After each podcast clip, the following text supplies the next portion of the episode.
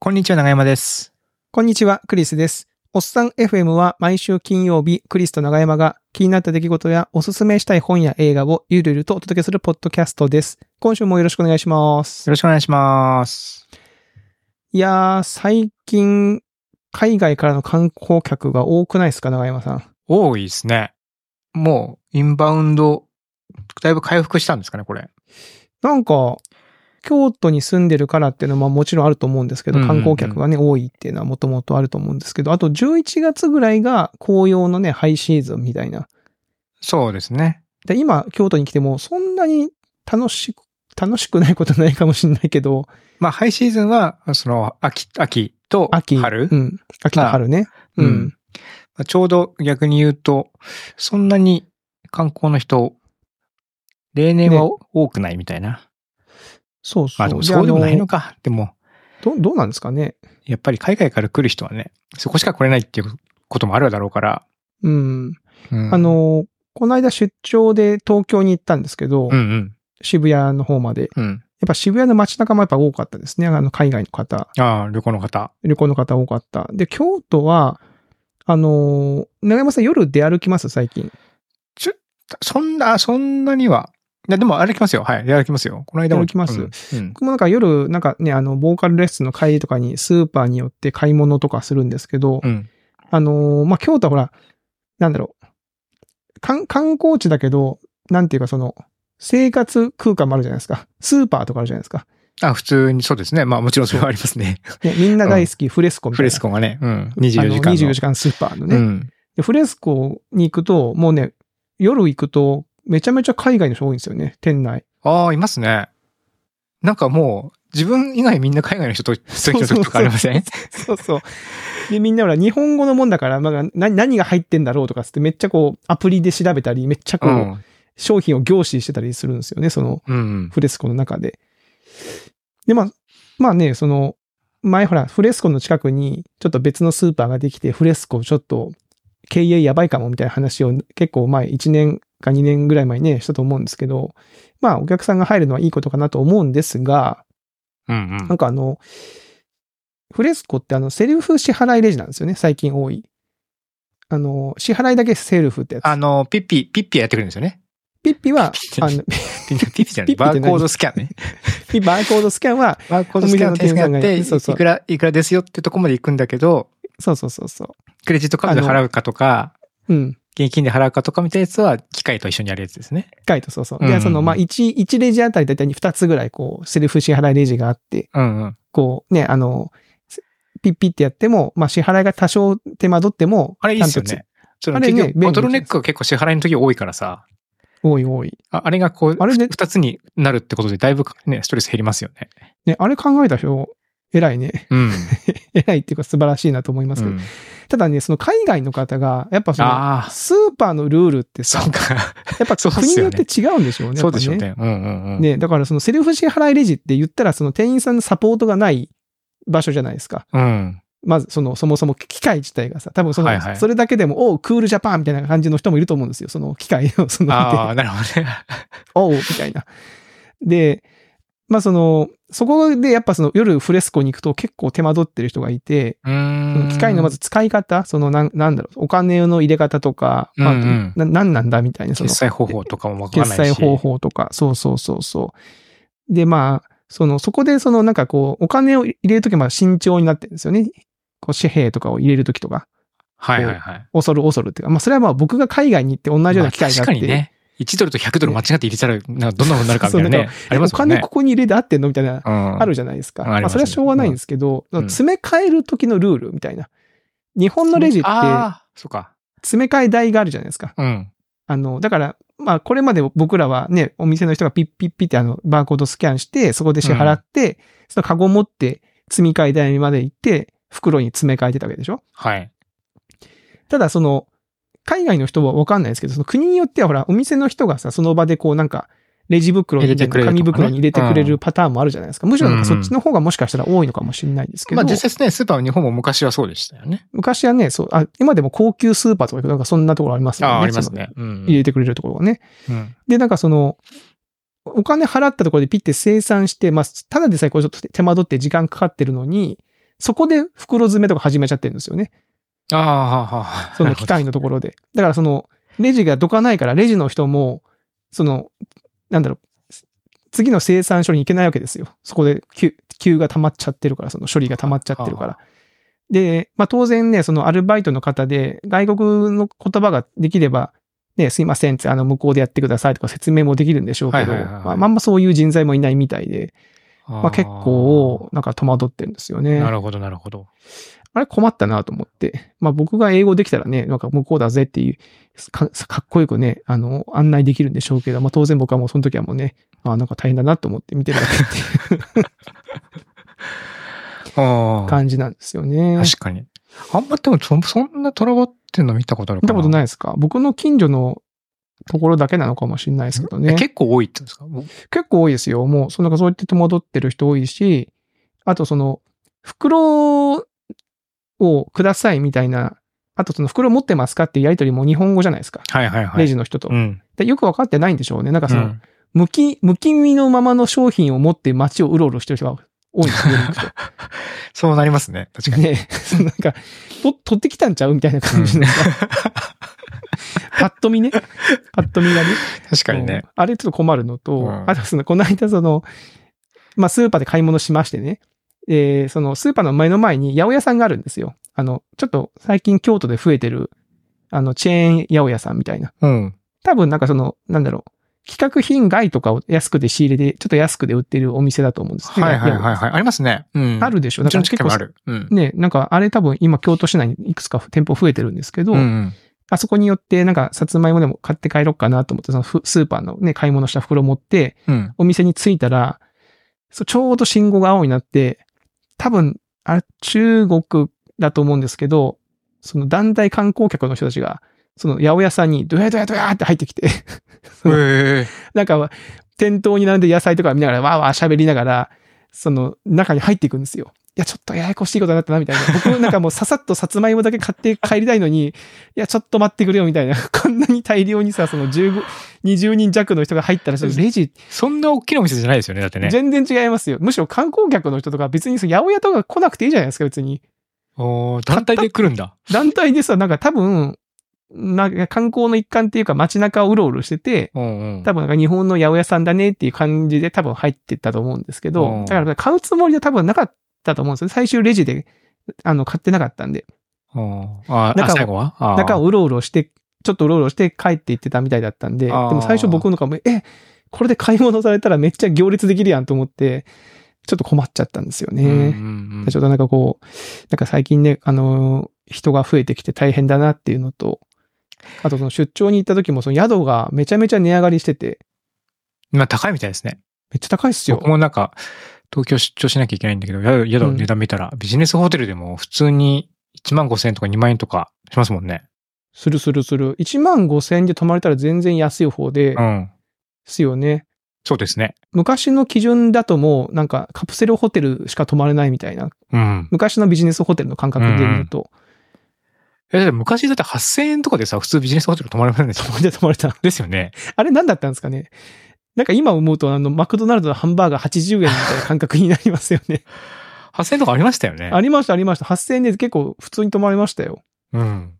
なんならそのコロナ禍だともっとね、あの、ああ、泊まる人いないそかれはらね、ちょっとね特殊なね。特殊な時期ありましたけど、その前でもね、8000円とかで行けたはずなのに、今やもうなって、同じ時期、去年と1年前と同じ時期の同じホテルの値段がこ、さっき調べたらもう倍とか2.5倍になってました、ね。だか2.5倍。わうあ、んすげえなら海外の方は多分それでも泊まると思うんですよ、そこうんに。うん。まあ、円安っていうのもあるしね。まあ、そ旅の行だからね。そうそうそうそうせっかくだからってのもあるしね。そうなんですよね。だからまあ、なんか外貨を落としてくれるのはまあありがたいなと思いつつも、その、ね、我々の日常生活のところまでこう、その影響が出てくるとちょっと大変だな、みたいな。うんうん。宿の値段値段にしてもそうですし、なんかね、そのスーパーとか買い物の場所とかをね、まあ別に買ってもらって全然いいんですけど、なんかでもスーパーとかって、僕もでも海外とか行ったらスーパーとか行ってみたいなとは思まあわかる。う。うまあん。その地元のね、あの、そうそうそう生活の感じどんな、どうなんだろうなみたいなのはあり屋ますもん台ね。とかスーパーとかはうん。気になる。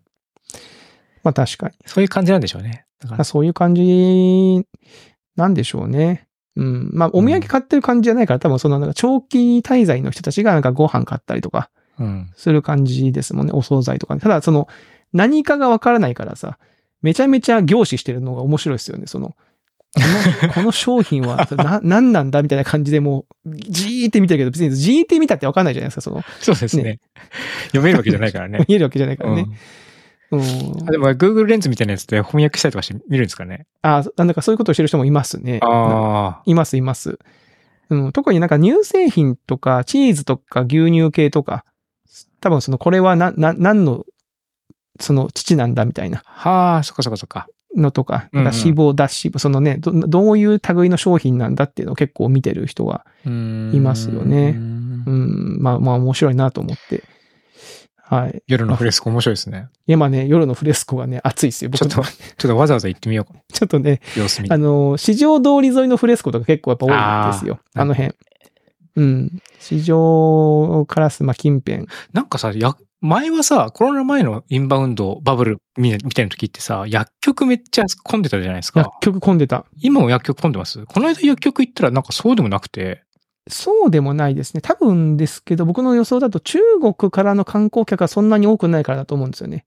まだ、なんか、あ、なんか制限されてんのかな、うんまだ。か、まだ、あ、でも、いや、わかんない。制限は解けたけど、日本がそんなに魅力的じゃなくて他の国に行ってるみたいなニュース見たことあが。ーあとほらあ、るあかあれか。なんか原発がどうこうとか、最近ちょっあとーそういう最のもあるん近ねで、すありましたもんううね。あ、そういうのもあるのかな。うん。前はなんかね、その、中、本当になんか、新しくできた薬局がめちゃめちゃもう中国からの観光客にもう特化してて、地元の、地元の場所にできてるのに。そうそうそう。なんか案内がおか全部中国語になって看る板全部中国語な、 な、なあの、ポップも中国語だし、てなんなら店員さんもみんな中国語がわかる人みたいなそうそうそうそう感じのうん店舗ありますもんね。あるあるあったあった。 なんでど、え、今どこにいんのって思いましたよね。そうなんだよなうんそこはそうでも最近ないのか。今はね、そこそんな感じで確もかなに。いです、なんかね、その、前はめっちゃ行列できてて、うん薬ちょっと買おうと思っても、めっちゃ行列並ばなきゃいけないみたいなのありまそしうたけそど。うそうそうそうそう。ありましたよね、そんな時期がね。うんあったあった。それはないんだね。まあだからまあコロナ前にね、戻ってきたと思えばね、あの、いいことなんでしょうし、なんか面白いなとは思うんですけど。経済的にはね、いいかもしれないですけどね。うん。なんかこう、あんまり摩擦がないといいなっていう心配も、ちらちらあったりはしますよね。ああ、そうですね。うんなんか、ほら、あの、少年野球僕やってるじゃないですか、あの、コーチを。昔、なんか観光客の人が、なんかその、五所グラウンドでやってると、五所のあの中にグラウンドでやってると、観光客の方結構いるんで、なんかね、酔っ払った観光客がフラフラってきて、こう、俺に打たせろみたいなこと 出てきてるんですよめんどくせめんどくさいでしょ。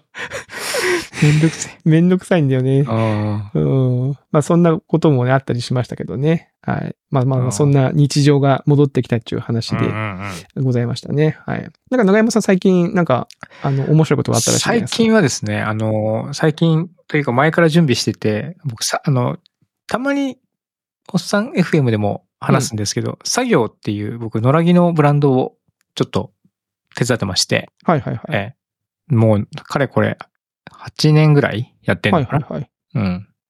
で、3人で、まあ、洋服作って販売してるんですけども、これ、長山さんは手伝ってるって表現してますけど、うん。もう、だから、その、メインの人と思ってたらいいのそうですね。3人で始めて、やっ三て人るってことですようんね。はいはいはい。そうそう。うん、で、まあ、でまあ、僕はなんかまあ、洋服作る以外のところでコンピューターが出てくるところと担当みたいな、うんうんううんん。感じなんですけども、あの、基本に EC で販売してて、あと販売会って形で、まあ、委託、あの、販売の委託をしたりとか、うんうんうあん。の、行商スタイルみたいな感じで、こう、ひ人にお任せして販売してもらうとかっていうのをやってたんですけども、うんうんまあ、ちょっと、店舗を作るお話があって、それで、あの、市場、市場じゃねえな、大宮あたりの、にある熊城というアート複合施設というほうほうほういう感じのところなんですけどもほうほ、何軒も店舗が入ってて、販売のスタッフの方は、その熊城さんが提供してくださるて、あの、スタッフの方がレジをしてくださると。ほうほうなので僕らはこう、店子を用意したりとか、人件費はそこではまあ発生しない。直接的には。うんうんみたいな感じで、で、家賃にその辺の手数料をえー含んだ状態でお借りできるということがあったので、ちょっとそれをお願いし、ししようって話になりまして、えー初店舗みたいなのをえー準備して、えー、えーあ、本当だ。プレスリリース、PR タイムズにプレスリリースが出ている。打ちましたね。PR タイムス、プレスリリース打ちました。おすごい。うん。14日に、10月の14日にオープンしております。だから普段は、だから僕らとか、その、メンバーがいるというわけではなくて、うんまあ商品があって、気に入ったものがあったら、えー熊城の店員さんにレジをしていただくとか、まあ一応、あの、商品説明とかも、あうんうんうの、んできるように委託しているので、その辺お話ししていただくとかっていう感じにはなってるんですけども、まあイベントのスペースとかもあるんで、ほうあのまあなんか定期的にイベントをしてみたりとかして、ちょっと盛り上げたいなと思ってるんですけども、そういう場がね、今までなかったので、へー試着ができて、購入ができるっていう場が、その定常的になかったので、ちょっと初の試みというので、 1年間限定の店舗。うーん。ちょっとやってみようかなと。へえ、面白そう。 そう。なんで、久しぶりになんかあの、棚を作ったりとか、うん。うん。そういう重機を組み立てたりとか、そういうのをね、して、久しぶりに体を、あの DIY をめっちゃ久しぶりにしたなという感じでした。そうか。長山さんといえば D、DIY。そうそう、ちょっと前はね、ま自分でね、事務所のね、はいはい事務所の壁塗りながらそこで仕事してるみたいなのとかね、はいいはいはいろいろとかも、まあ、店舗自分でね、まあ自分と、まあ僕の両親と一緒に作ったりとか、いうのを今までしてきたんです、してきたので、結構ちょこちょこそういうことしてたんですけども、最近も全然本当にそういうことせずに、うんあの、普通のコンピューターを使う業務がほとんどだったんですけども、えー、あ、ここにあるのね、市場大宮、ちょっとあの、斜めの道のね。うん、そうそうそう、うんはいはいはいはい。あめっちゃ隣にチョコザップありますけど。あ、そうそう、チョコザップ。そうなんですよ。チョコザップになってると思って。えー、すごい、行ってみよう。行ってみますわ、長山さん、これ。うんうちの近所だし、歩いて行けるし。そうそう。で、そこ近くが餃子の王将1号店ですよ。あ、確かに。うん。す我々の聖地ね。そうそう。 何我々での聖地かどうかわか そんんなないこけとどなっ。てたね。つまり。うん。うん。はいあはいの、この間の餃子の、あの、いいお店ないですかって言って、はいはいはい紹介して。なんで、その、店舗オープンして、まあ、イベントとか、その、まあ、店舗オープンのための準備とかしてたんで、うんうん。あの、この間の話を思い出して、お、1号店あんじゃんと思って、すごい久しぶりですね。に行ったんですよ。王将に。うん、王将。おおあ王将はまあ行くんだけど、あの一号本店い一一号号店ね店めっちゃ久しぶりだなと思っはいはいて、はい。行ったんですね。あ、こんな、こんな、こんな感じだっけなと、3階建てだった、そういえば、そういえば、あとそう思そうそうってそうう。んうん。結構、ま、な待ってる人いたんですけども、カウンター席はもうすぐ入れるって感じで、ちょっとまあランチタイムももう過ぎてたから、うんうんううんうんん、。スッと入れて、オーラッキーと思って入って、なんか、餃子のスとチャーハンのセットか、うんうん。を頼んで待ってたんですね。うんうん。まあでも言っても結構混んでるから、うんオーダー待ち、オーオーオーダーなんつうか、その持ち帰りも含めて結構こう、オーダーが積まれてる状態なんだので、うんうん。結構なんかね、出てくるまでそれなりにちょこちょこ、ちょっと思ってる時間かかったなって感じだったんですけどうんうんも、でもやっぱりこう、焼きたての餃子を店舗で食べると美味しいですね。うまい。う。うんまいのよ。うん。特にカウンター席は目の前がもう焼き、焼そきうそ場うそうそですかう、らうねん。。目の前で焼いてて、うん。ね、お出てきたと思って。うまいなあおしょ久しぶりだなと思って食べてたんですけども、うんそしたら、うんなんか隣の、隣のおじさんが、うんなんかめっちゃ機嫌悪悪悪くて、もうお入じっさんた途端からなんかそのもう、あーみたいな感じの、感じの人なんです よ。いるじゃないですか、たまに。いるね。うん。なぜ機嫌がか、悪い人ね。やつ、やつしてくる空気出すみたいな。うわなんか変な人。店員、店員にタメ口の人でしょ。そうそう、そうそ。はいはいうはい。で、なんかね、で、最初なんか注文したら、あ、ちょっとそれ今できないんですよとか言われて、そっからまたなんかね、ちょっとね、うんこうもう、む、むっとした感じになって、うんうんうんなんか雰囲気悪いな、この人と思って。で、うんまあ、ハイボールとなんか頼んでたんですけども、うん。で、ハイボールだ、ハイボール先持ってきてとか言ってるんですよ。うん。で、まあね、ドリンクス、まあ、たし確かに先持ってき、もらって、もらいたいなっていう気持ちはわかる。うんううんん。それ飲みながら、まあね、餃子待つとかね、うんううんん、いうのはわかるんだけど、まあ、すでにオーダー結構積まれてる状態だから、うんまあ、なかなか来ないんですよね。うん。ハイボール。ですら。はいはいうはい。ん。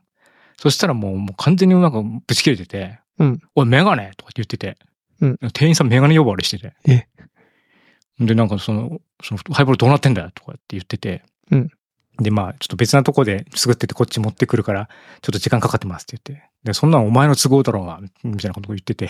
うん、それは、そう、都合だよ、店 の。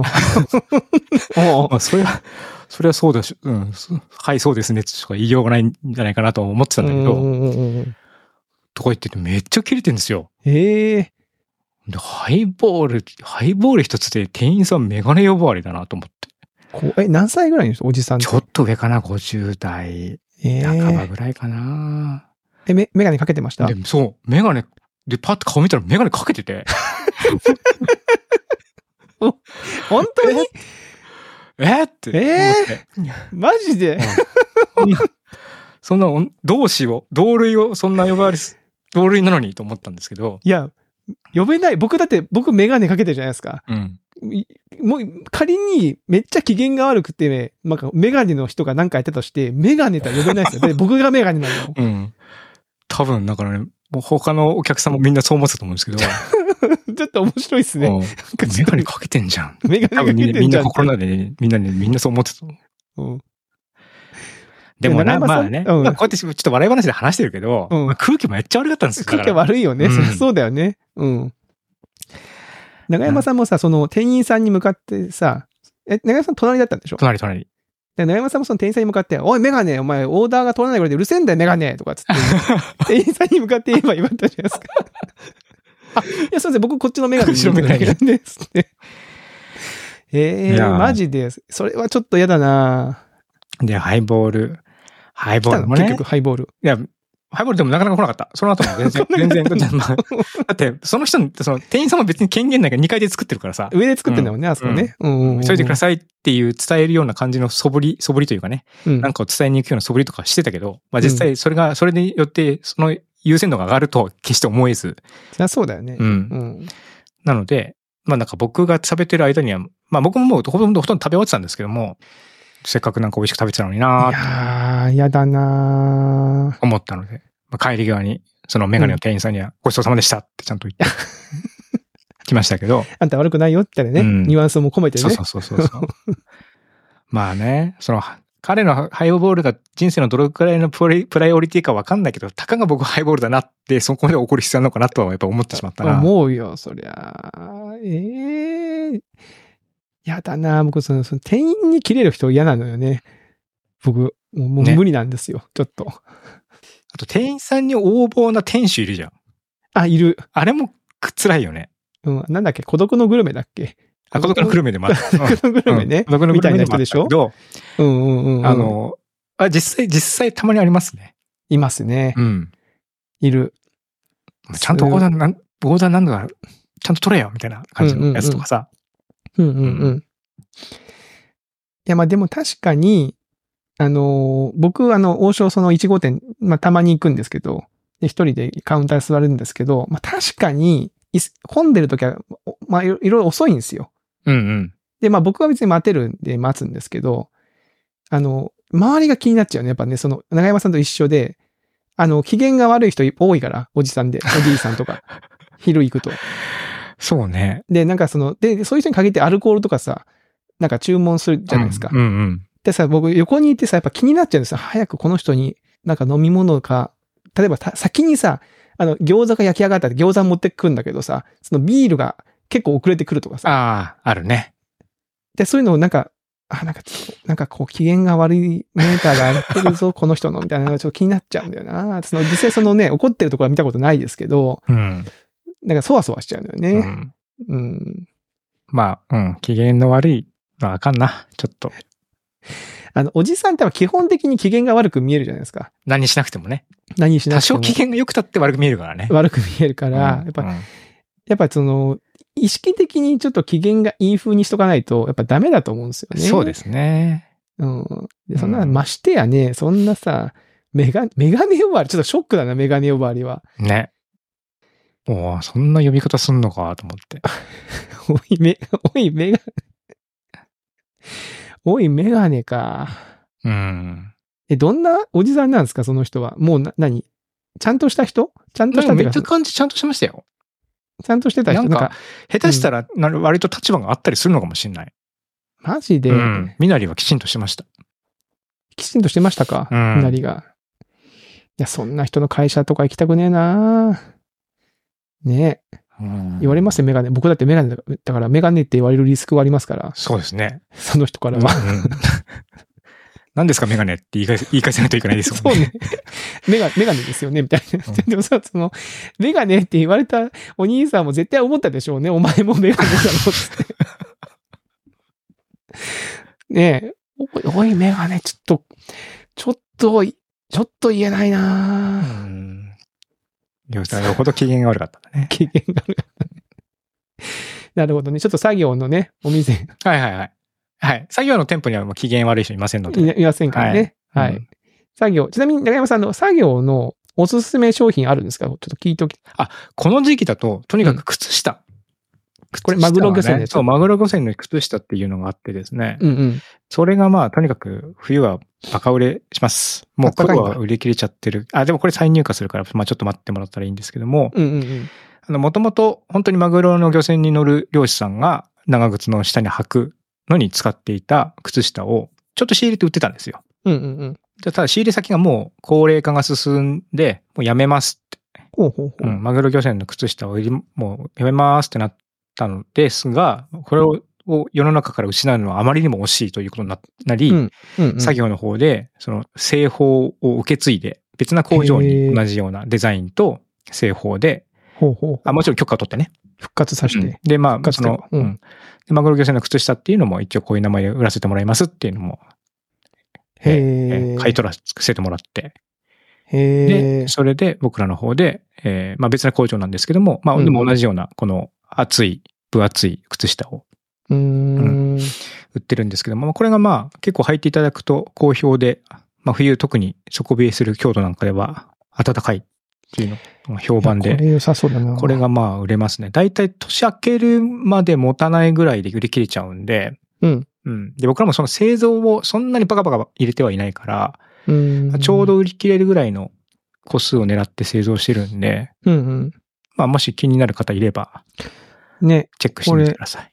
良さそう。僕もやっぱ冬場は足がさ、冷えがちなんですよね。うん。で、お腹すぐ痛くなっちゃうから、これ買って、買っておこう。これも、だから店舗に行けばある。店舗に行けば、あの、実際に触れますし、試着もできるし、ほいほいうんで、まあ、物も各色あります。あるあるんだ。贈り物にも喜ばれますね。ああ、プレゼントね。うん。確かに。これは嬉しそう。そう、これはまあ、今のシーズンですおすすとめ、おすすめでおすすね。すめ。ほう2750円。えーまあうん、靴下にしては結構ね、いいお値段がするけど、まあ、高い靴下だもんね。そうですね。そう。で、基本的に作業はその国内生産を、にこだわりを持っていてやるので、うん。国内で、生地も、生地の折りはさすがに輸入生地もあるけども、まあ、基本的にその生産は国内っていうのにうーん。こだわってやってるので、どうしても人件費分少し乗っかってきてしまう部分はあるんですが、まあ、それでもなるべく価格は抑えて出してうんうんうんいるつもりでやってるので、うん。うん今国内で、国内の法制のじ、法制自給率っていうのが1.5%を切るっていう。 1.5%。うん。だから、ひ100着あったら1着ぐらいしか国内で作られ、作られてる服はないんですよ。あ、そうなのうん。へえ。数年前でもうちょっと高かったんだけど、まあ、1年に1%ぐらい減ってきて、もう1.5%ぐらいになってきてるみたいな感じあで、そうなんですか。ほーで、やっぱ高齢化が進んでるのと、まあ、後継ぎ問題みたいなのがあって、うんうんあの、縫製工場どんどんどんどん畳まれてる状態で、うんうん。ん。なので、なかなかこう、国内す製造をやっていくっていうことも結構大変だったりするんですけども、うんあれこれ手を尽くしてやっております。なるほど。皆さん、ぜひとも、そこね、作業、ブランド、はチェッいクして応みてくだ援のさい方、よろしくお願いいたしはいま。す。はい。なるほどね。うん。こんなこともね、やってるんですよ。面白い。面白いな。で、長山さん、なんかあの、トークメモに、なんかすごいこと書いてますけど、あ、もう一個これはの話。はい、そうこれ何なんですか、あのこれ。ランニングをね、最近張ってて、朝走ってる、走るようにしたんですよ。で、8はい月の終わりぐらいに、お医者、僕はそうだその前にだから、一応説明してると、僕、去年ぐらいから自転車に乗ってうん。山を走るっていうのを趣味にしてたんですけども、うんうん。それで山で転倒して、鎖骨を骨折 して、まあ自転車どころか運動、運動どころか生活もままならないみたいなうんうんうん。ところでやってたんですけども、まあ、そこから手術して1ヶ月ぐらいで、8月の下旬ぐらいに、あの、まあランニングとかだったらしてもいいよっていうふうに言われたので、ほうほうほう。まあせっかく体力ついたところどんどん落ち落ちるのも嫌だなと思ったので、そこでチョコザとランニングとその辺を始めたんですね。うんううん。ん。で、チョコザップも良かったんだけど、ランニングは結構楽しいなってことに少しずつなってきたので、9月いっぱいで、ひゃえっと、トータルで100キロ走ろうっていう目標を立てて、すごい。9月で、うん。い1ヶ月でってこと1ヶ月で ?100 キロ。 100キロ。う。ほうんほうほうほう。で、えっ、と、9月無事、途中で、ランニング中じゃなくて普通に歩いてて、こけて膝とかを思いっきり打ってしまったりとか して、なんか走れない日もあったりとかしてピンチだったんですけど、どうにかギリギリ100キロ走ることができて、すごい。やったーって。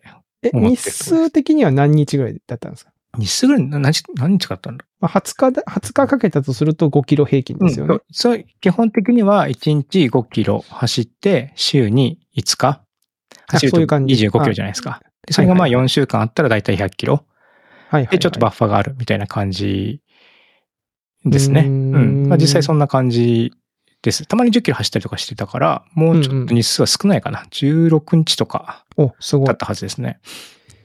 いや、すごいな。長山さん、そんなに運動をする人でしたっけね。ね。 そんなに運動する人じゃないです。むいしやろ。ー、すごいな。100キロってそう、結構ですよ。 うん。で、自転車乗ってる時も、走るとかはちょっと意味分かってんなって思ってました。僕は未だにちょっと思っあての、ま山、す。山とか行くトレトレランとかしてる人がいて、うん。会って話とかするんですけども。うん。うん。まあ、ま近あ、藤そさんれねそれこそニミ、ニミさんとかさ、ニミさんとかね。うん近藤さんとかさ、うんうん。そう。で、で、近藤さんにも山で会ってさ、走って、はいはいは走って、なんか表層とかしてさ、速すぎてビビるみたいなさ、話とかしたと思うんですけど、うん、しました、しました。うんいや、いやその時も、あ、近藤さん、こんにちはって言って、じゃあ電車でやりながら、なんで走ってるか意味わかんねえなってそうそう、ちょっと 俺も思こっの人ちょてっと信じられないな、この人たちと思ってたんですよ。うん。いや、だっておかしいですよ。だからその、 まあまあね、特に山とか走ってんのとか、うんまあ気持ちがいいんだろうなとは思いますけどね。うん僕は、僕はその、その感覚にはまだなんないですけど、うんうん、まあ気持ちがいいからやってるっていうのは、まあ、そうなんとかわかりますけど。うん。とか言いながら、自分もちょっと目標を立てて、うん。うん。やったら100キロ走れて、ああ、自分でもできるもんだなと、すごいですね。思いまして。うー。うんん。 100キロか。100キロ。で、今10月もやってるんですか10月もまあ同じように、あの、コンスタントにキープできるといいなと思って、まうんあ、し週に5日5キロ走るみたいなのをやってるんですけども、ちょっとなんかこけて膝打ったところが、から、うん少しなんかちょっと変にかばって走るか、走ってるかわかんないですけど、ずっとちょっとなんか微妙に膝がずっと痛くて最近。はいはいはうい、んなんで、そんなに無理しないようにやってるんで、もしかしたらちょっと今月は難しいかもしれないなとは思いつつも、一応走れる日は走るようにしてやってますね。 だって月100キロってことは、1ヶ月に2回フルマラソン走ってみたいなことですもんね、つまり。あまあ、まあそうですね。その足し算でよけれまば。あ1回ではないけどね。あのい や、なんか人月の神話みたいなことを言ってますけ ど。うん。ちなみでもそう思うにと、村上春樹さんって、あの、は小説家。はいはいはい。で、はなんかマラソンとかも出て走ったりとかする。まあ走ったりする本も出したりとかする、してる感じで。あそうなんですかあのうランニングすることでも有名だったりするんですけども、うんうんうん。彼が月か300キロ走るんですよね。 300キロうん。三え基本的にまあ300キロもざっくり計算で1日10キロ30日っていう計算で走ってるらしいんですよ。あだーからもう基本毎日なんですって。ええ村上さんの方は。で毎日結構ななんで毎日かっていうと、もうやめたら一生走らないからって いう、すごいシンプルな理由で。だからやめないように走るってことそうね。だから走らない。ない理由は無限にあるから、はいはい。一度走らなくなってしまったら、もう走れなくなってしまう。だから毎日走るんだっていう、やっぱそういう人があんな面白い話書くんだな。そういう力強いことを、あの、エッセイでも書いていて。うんもだから、なるほどね一村上行きましたんで。う、3分の1、村上。うん、春樹。3分の1春樹なんで。あと、3倍す頑張れば、1春樹。 1春樹え。え一春樹。でもね、一春樹は年齢的にも結構ね、我々がもう全然上ですもんね。そうでですね。春樹さんうは。んすごいな、それで月300も走るんだ。まあ、自ちょっと。自転車もランニングをやっぱりその、楽しめる寿命が長い。まあ他のスポーツもいろいろありますけど、うんう。うんん。なんかやっぱ高齢の方で走ってらっしゃって、めちゃめちゃ速い人、あ普通に朝走っててもいて、うんかっこいいなっていうふうに思えて、その、め身近にそういったこう、ロールモデルというか、うんうんうん。うん。なんか別にこう、今から始めても、だからもしかしたらああなれる可能性もあるかもしれないなって思わせてくれるようなところがあるのが、ちょっといいかもしれないなとは思います。自転車も結構そうだったな。なるほどうね。んまあ、もちろん聞いてみるとね、もともと陸上やってましたとかね、はいは。そういう話もあったたりするんです、するので、まあ、そこまで速くなれるかどうかわかんないですけども、でもまあ、身近にそういう人が、こう、いるのはいいな。うん。うん。あと、御所がね、近くなんですよ、僕。あ、御所ね京。都御所が。御所はいいよでね。御所がね、やっぱりしちゃんと管理されてるお庭なので、うん。あの、四季、四季の移ろいがすごくね、あの、楽しいんですよ。はいはいはいはい。ちょっと前まで。ではサルスベリがもう満開でピンクの鮮やかな花が咲いてたし、今は金木犀金木犀。うんはいはいがは入い。っ咲いてるし、で、ーそこにね、ワンちゃんたちを散歩してる人たちがいたりとか、うんうんううん。ん、人が集ってたりとか、まあもちろん走ってる人もいてみたいな感じで、うんうんすごく朝走ってるとね、その辺がもう気分がいいんですよね。うん。うーん。あそこなんかちょっと空気もね、あの、綺麗というか、なんかこう、ちょっとすっきりしたイメージがありそまうすそうそう、なんかね、ありますよ、けそどうでしょ、う、うんん。で、結構ね、大きな木もね、生えてて、生えてる。うん。うん、ちょっとこう道を外れて走ってみたりすると、本当に山を走ってるような気持ちになれたりとかするけども、うん。まあ全体的に整備されてて、うんうんうん。 で、僕の天敵であるスズメバチ。あ、そうか。もう、これ次刺されたら危ないですよね。僕、僕去年スズメバチに刺されてるんですけ ども、えー次刺されてアナフィラキシーショックになる可能性がある。うん。うん。ちゃんと管理されてるから、スズメバチの巣が発見されると、めっちゃロープが張られて、はいはいはいはういん。スズメバチの巣がありましたっていう、こう、警告のが張り出されるんですよ。はいはいはい。なんで、まあ僕は安心してその脇を通って走ればいいので、で、数日するとそれなくなってるんで多分駆除されてると思うんですよね。でもでも確かに、あの、僕はあの、夏場に子供となんか昆虫を見に、あの辺をうろうろしましたけど、ん。確かにちょっと、ちょっと分け入ると本当なんかもう森みたいになってあるから。りますでしょ。うんうん。あの、蜂がなんかその木のなんか下の方にわーっていたりして、うわー、危ない怖そいうそう。みたいな結の構あね、りま結した構ねちゃんと自然あるからね。ちゃんと自然がありますよね。そうそううんだからそれが面白いですね。うん。でもそれを管理ちゃんとね、して危ないのそうそはちょっう。と、そういうん。ちゃんと管理してるってのもあって。えー、素晴らしそういだか。らそれがやっぱ大きいでしょうね。だからチョコザップ、全然行かなくなっちゃって。で、5章無料だしさ。確かに。うん。無料ですもんね。無気料持ちがいい場所はね。そう。無料なので。チョコザップお金ね、安いって言ってもかかりますそかうら。そうそう。おーいいなぁなので、ちょっとね、最近はランニングをしてるっていうえお話なのー、で。またじゃあちょっと進捗をまた今度教えてください。そうそう、またなんか。か。ね。うん。このペースで言ったら年間1200キロ走りますから。そうですね。このペースよね。このペースでいったらね。でもうん1200ただ夏キロ場はちょ走っとしんどいと思いますけどね。ううんんすごいね。でも1200キロってすごいね。ね、1200キロっ年て間結構ですよ。 1200キロおーはい。わかりました。はい。はい。で、ちょっと最後にちょっとお便りを、えー、なんかこのね、あの期間に最近へのお便りくださいとかって言ってたら、なんかたくさんいただいたんで、はいちょっと一部ご紹介しようかなと、はい思います。はい。えー、早起き大権現さん。はい。えー、クリスさん、長山さん、おはようございまおはよすうご。ざいます。お早起きだ遅れな。ばせながら、 おはようながら、遅ればせながら、5周年おめでとうございます。えー最新話に追いついて以降は少年時代に読んでいた週刊誌のように毎週金曜が楽しみです。ありがとうおーありがとうございまごす。ざいます。どの回も軽快でとても楽しいのですが、長山さんの青春時代の話やクリスさんの警察ネタ、近所ネタなんかが特に面白く拝聴しました。えーそういえば最初の頃、クリスさんの流暢な発音で、サメオ・エル・ジャクソンが しばしば出たと思うんですが、しばらく久しく聞いてない気がします。もしかして本人から NG が出たとか怒られが発生したとか NG ワードになったのか心配で心配で心配です。えーそれではこれからも楽しみにしています。とああいう。ことでございました。確かに言ってましたね。サミュエル・ジャクソンね。サムサムエル・えージャクソンね。うん。あれなんだっけあの、フォー F ワードばっかり言う話みたいな。あ、そうそうそうそう。サミュエル・ L ジャクソンは大体 F 映画で言うと F ワードを言うっていう のと、はい。なんかその発音がね。うん。これは、中山さん、中山きんに君ってご存知ですかあ、うん知ってますよ。はい。もちろん。中山きんに君のアーノルド・シュワルツェネガーのネタってご存知ですかあ、はい、知ってます、知ってます。はい。あんな感じですよね。だから僕も今まではサムエル・あジャクソンとか言ってましたけど、うん。サミュエル・ L ・ジャクソンみたいな、その、そういう感じで言っていった方が多分面白いんじゃないかなとうん。思ってますけど、サミュエル・ L ・ジャクソンってこう、微妙にこう、カタカナで言うと言いにくいですよね。そうそう、L ・エル・ジャクソン、サミュエル、ル・ L ・ジャクソンっていうのね。そうそう、サミュエル・ L ・ジャクソン。うん。ここがなんかちょっとこう、なんかこう名前を覚え、覚えるとか引っかかりポイントですよね。こうあね、ーサミュエル、サムエル・ジャクソンでもないし、ね。サミュエル・ジャクソンじゃないですもんね。うんサミュエル・ L ・ジャクソン。そうそうそう、ジャクソン。でも確かに、その、ちょっと英語風の発音で話し、発生した方がうん、読みやすい。読みやすいでしょあとなんかちょっとこう、ツー、ツーっぽい。でも、でもそれ前後ずっと普通に日本語で会話してて、会話しててね急に人名だけサミュエル・ジャクソンっていうのがちょっとなんか、確かにね。面白いや、僕、パルプフィクションが好きで、ジョン・トラボルタとサメア・ジャクソンが出てるじゃないですか、とかって、なんか急になんなかんでジョン・トラボルトの方が普通なのみたいな。普通なんだってなりますよねうん。はい。ありがとうございます。覚えててくれてありがとうございます。ちょっとね、思い出したんで。またあの、最近だから映画に出てないんですよね、サミュエル・ L ・ジャクソンが。あ、あんまり。そうですね。あんまり、あなんかマーベルの映画そのう、かマーベルはまあね。うん、なんか、なんだっけ、サミュエル、サミュエル・ L ・ジャクソンなんか怪我したかなんかでしたっけちょっとなんか、一一時なんか交通事故かなんかになったんじゃなかったかな。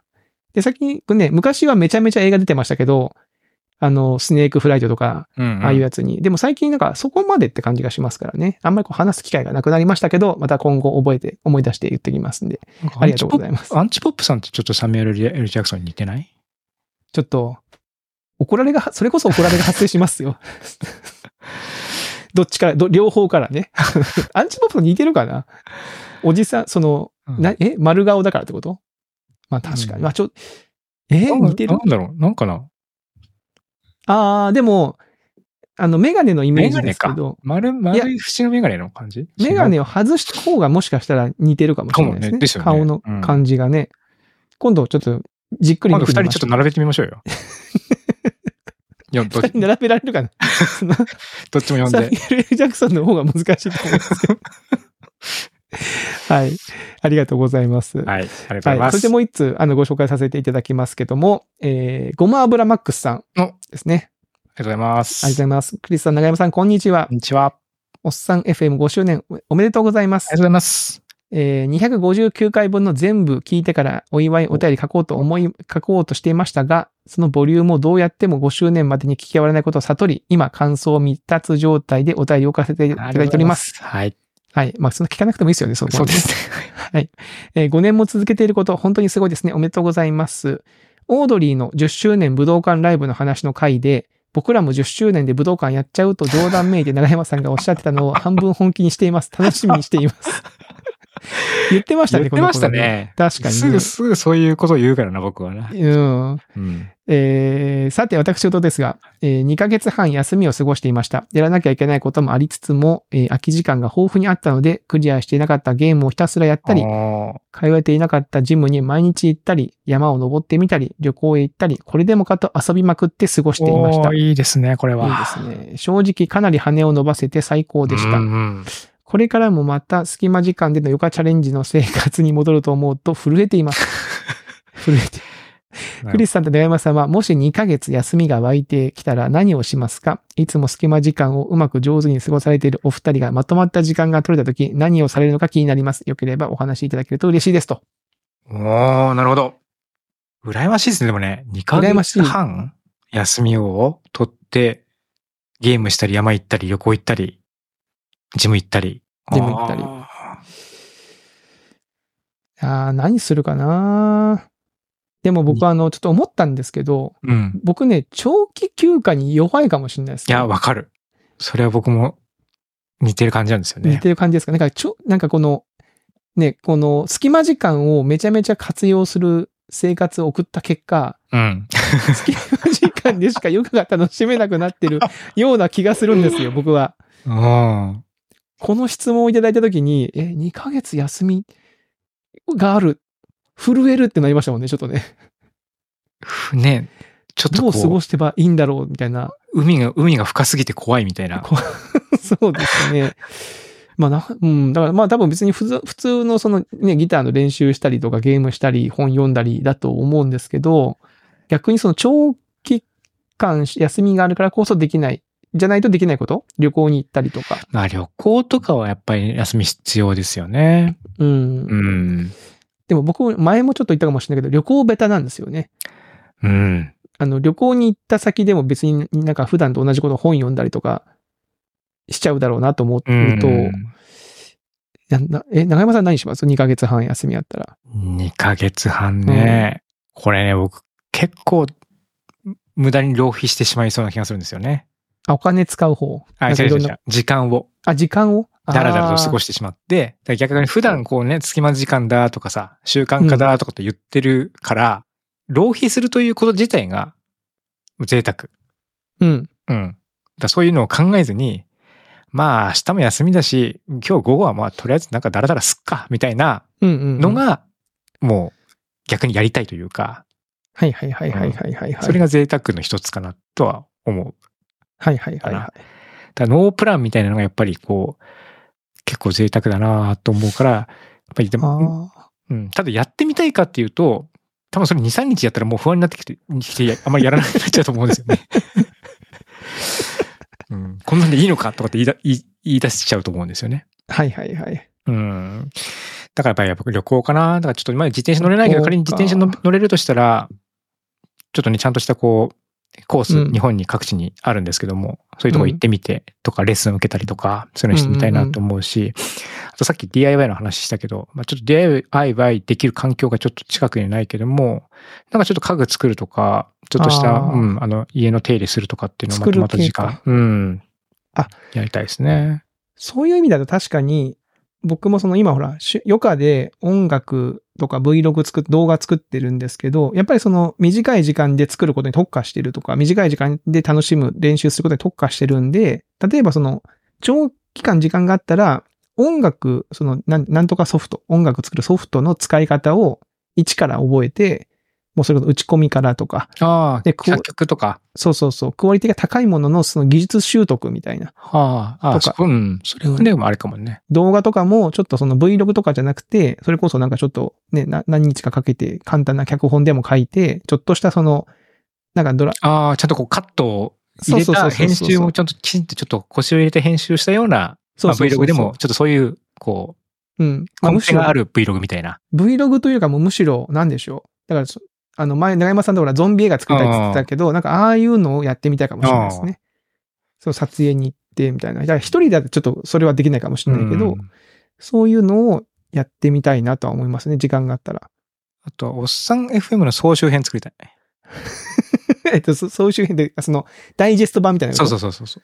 あの、自分の中で気に入ってるところをカットしてみたういな。ん。ああ、確かに。確かにね。これ、それ、それ時間かかるよ。だって5年分あるから。確かに。いや、僕もその音楽作りたいっていうのは、そのおっさん FM の我々が喋ってるのをちょっとこう、ね、うまく使って、ななんか曲が作れると面白いなと思ってはいるんだけあいいどじ、素材がありすぎて、ちょっと、 呆然としおっますさんよ。 FM のプ PV 作りましょう、じゃおっさん FM の PV いいですね。あ。うん。曲も作って一緒に。そう。構作想曲、して。構想1ヶ月、撮影1ヶ月で2ヶ月だね。おー。構想。撮撮影1ヶ月終わっちゃったらダメか。最初編集とかあるもんな。